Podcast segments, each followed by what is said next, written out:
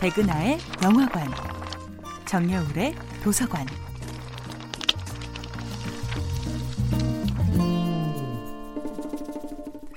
안녕하세요.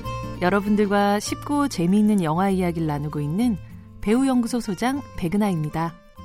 이번 주에 만나볼 영화는 오기가미 나오코 감독, 고바야시 사토미 주연의 2007년도 영화 카모메 식당입니다. 핀란드의 수도 헬싱키. 이름만으로도 아득한 이 미지의 도시에서 식당을 열게 된 일본 여자 사치에는 용감한 결심을 합니다.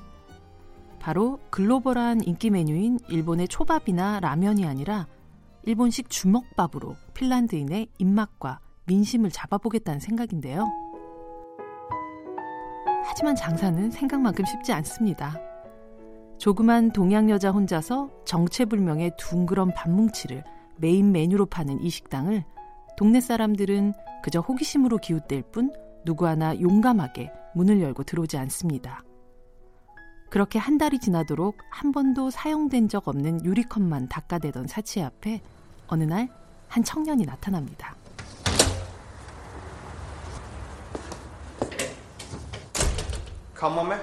금발의 핀란드인이지만 요, 일본 말도 가만해. 잘하고 일본 문화를 사랑하는 토미를 첫 손님으로 맞이한 주인 사치에는 고향의 메뉴라는. 기본은 버리지 않은 채 핀란드 손님들이 사랑할 만한 새로운 메뉴를 찾기 시작합니다. 그렇게 고집에 유연함을 더해 차려낸 카모메 식당의 테이블엔 점점 새로운 손님들이 찾아들게 되었죠. 사치의 식당이 점점 입소문이 나며 붐볐던 것처럼 영화 카모메 식당 역시 입에서 입으로 전해지며 흥행에 성공한 작품이었죠. 2006년 일본에서 단 두 개 관에서 개봉한 이후 100여 개 관으로 확장 개봉된 카모메 식당은 그해 일본 인디 영화계의 최고 히트 상품이 되었습니다.